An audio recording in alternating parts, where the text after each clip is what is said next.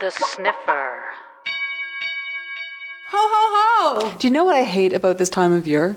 When people keep asking everything, when people keep asking you, "Are you finished your Christmas shopping yet? Oh, Are Oh, you finished your Christmas shopping yet?" I know, and I thought of you because I saw the other night on TCM Thin Man. It has your Oh. line. Tommy, I don't always look like this. I've been Christmas shopping. That's very that gives good. me an excuse to post it at the blog again. Uh huh. Oh, that's such a good movie. Ah, it's such a great movie. Yeah, I, I get kind of rangy this time of year, Yeah. which brings us to Our holiday special. You go first because we each looked at Christmas a little differently. We did, we did. I had a couple of cool little things. The first one is a thing called Urbio, which is a little designy solution for people like me who like to have fresh herbs all year round, but don't have I don't have It's like so windowsills. oh, but Cathi, it's Christmas. Oh, don't, don't be mean at Christmas. anyway, so um, basically the idea is like because there are lots of people like me. I don't have windowsills that I can put things on. They're Don't- too no, they're small and they're bumpy kind of. Oh, so I that's can't do that. And I have herbs in the summer, so I like to put herbs out. The idea here is that it's a series of these white plates that you mount onto the wall. And then magnetically, it's kind of modular, so you can attach these white small buckets, which you can use to put your herbs and earth in, or as they point out at the website, also any kind of small thing that you have. So I thought, like, for people who don't have a lot of storage space, it's actually a really Yeah. good solution or a really good solution for a home office. It's cool, kind of designy. And because it's modular, you can say, okay, I want like six long, thin, tubey ones and four, you know, short, fat ones or whatever. To have herbs in your office? No, but you mean, sorry. you can use them for herbs, but they're just essentially pots. So you can Yeah. use them to store anything you want in, right? So Okay. one use case is herbs, but another one would be, which I think is actually more broadly applicable, is okay, this is where I put my pencils. This is where I put my magazines. This is where I put whatever. doing your study with your herbs. Is it herbs or herbs? I always say herbs, but some people say herbs. I would not trust the magnets on that thing for a New York minute. Really? You don't think they can be strong enough? Well, I don't know with my luck. Can you imagine if Lola's springing herself at them in the middle of the night? You see She's flying up there. Herbs hit the floor. Lola's too heavy to spring. She doesn't, not, not a lot of spring going on there. anyway, I thought it was cute. It's called Urbio. Yeah, it is cute. It's cute for, for someone who has a home office. I think it would actually be pretty good. Yeah, that, that is a good idea. Mm-hmm. The second one, though, I thought this is going to be close to Cathi's heart because you like music, you like film, you like art, And I love beer. Yeah. Bond Stout. So this is something that I actually came across via a beer mat at the Venerable Cameron House in uh, Toronto on Queen Street West the other day. So it's this new brewing company called Collective Arts.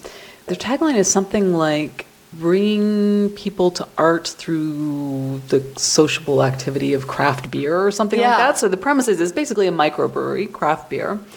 What they do is they curate every month a new collection of visual artists, filmmakers, musicians that they're going to profile, and then they feature them on the label of the beer. So if it's an artist, a visual artist, you see their work or whatever.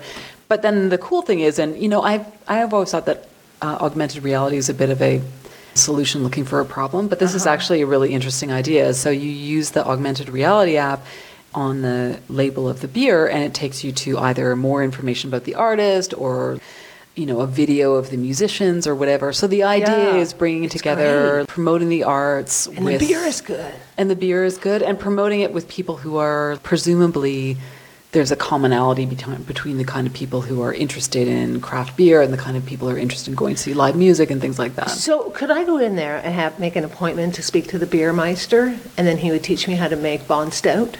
I don't believe that's a service they provide, but you could try. Wouldn't that be great, though? I would love to have that for my book.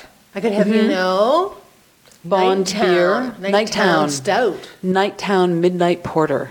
Yeah. Ah. But I thought it was interesting partly because they're clearly passionate about supporting the arts, but also as an alternative approach to marketing. It's kind of Yeah. interesting. I mean, it certainly caught my attention. It made me keep the beer, beer mat.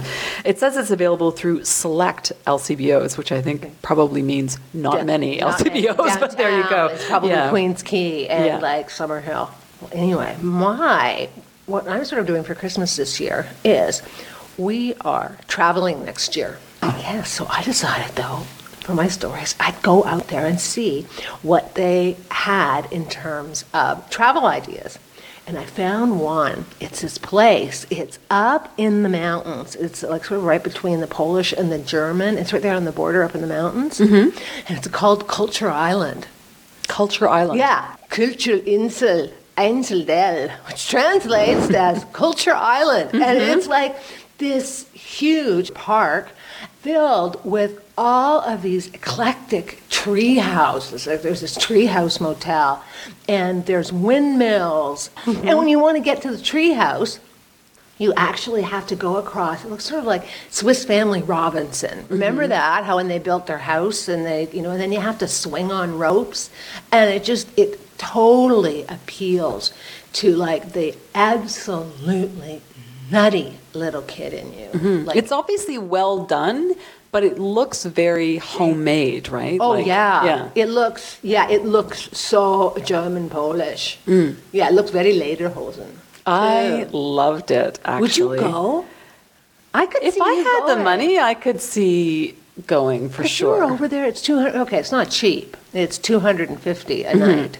And they said that it's more like camping than like a five-star hotel, but they said it was a lot of fun. You know what it reminded me of? Of two experiences that I've had, albeit on a way smaller scale, but that reminded me of it. One was when I was in Chandigarh, India, and there's this garden there called the Rock Garden, and it's basically the brainchild of this one guy named uh, Nek Chand, who was like sort of just a basic low level public servant kind of guy.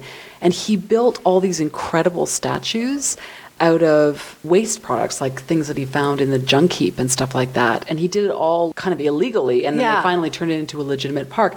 And this thing is also the brainchild of essentially one really passionate individual who is really excited about um, this crazy, whimsical park. Yeah, he and I think his wife, I think, there's two of them, and they've just, I think they just started and they just built and built and built and built, and they just keep going. Mm-hmm. And apparently, yeah, it's, it's a real craft work.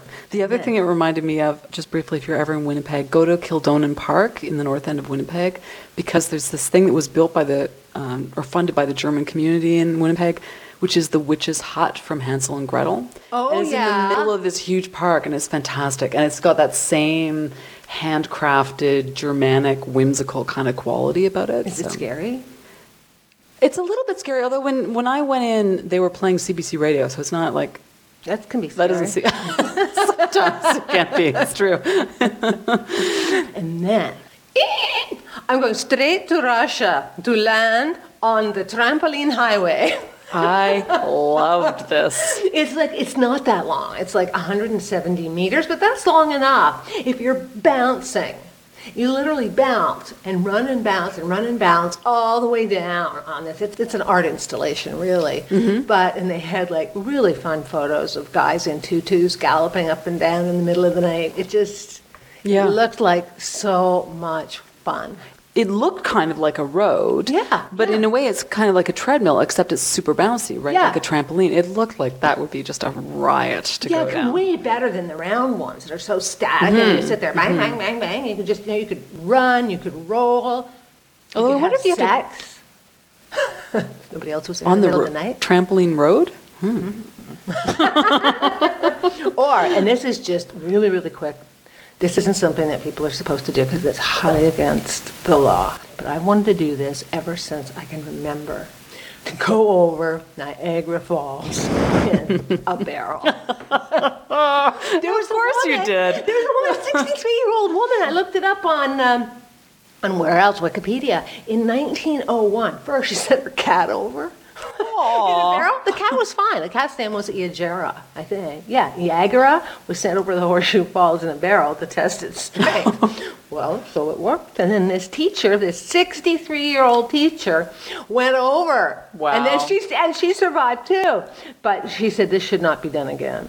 But then people did do it again afterwards. They do it again and again, and many times. More People die. have- yeah, some, but more people have survived. But yeah, apparently it hurts. you get pretty bruised and bashed up. This is really the difference between the two of us because that's been your dream since you were a kid. Whereas, Yeah. like, there's no I grew up close to the freaking way I would ever do that. I grew up close to the to Niagara Falls, so we were there all the time. And It was always you were always hearing about people going over the falls in a barrel. Yeah, but you're like you're physically adventurous that way. Like it's funny because I'm not. Um, I'm losing it. I used to be nuts. yeah. I'm just nuts in my head. My body won't do the things anymore. It stops me. No, like I mean, some things I don't. I don't worry about at all. I don't worry about wandering around the streets late at night. I don't worry about somebody breaking into my house. I don't worry about traveling on my own or anything like that. But that kind of physical risk, like even going down the hill too quickly on my bike, I'm like on the brakes, man. Oh yeah, like damn Mount Pleasant. I did that once. I got vertigo. I had to stop. it was really close to a flip. But anyway, so, so our Christmas stories aren't they different? Yes. Cathi, it's been a great year as always.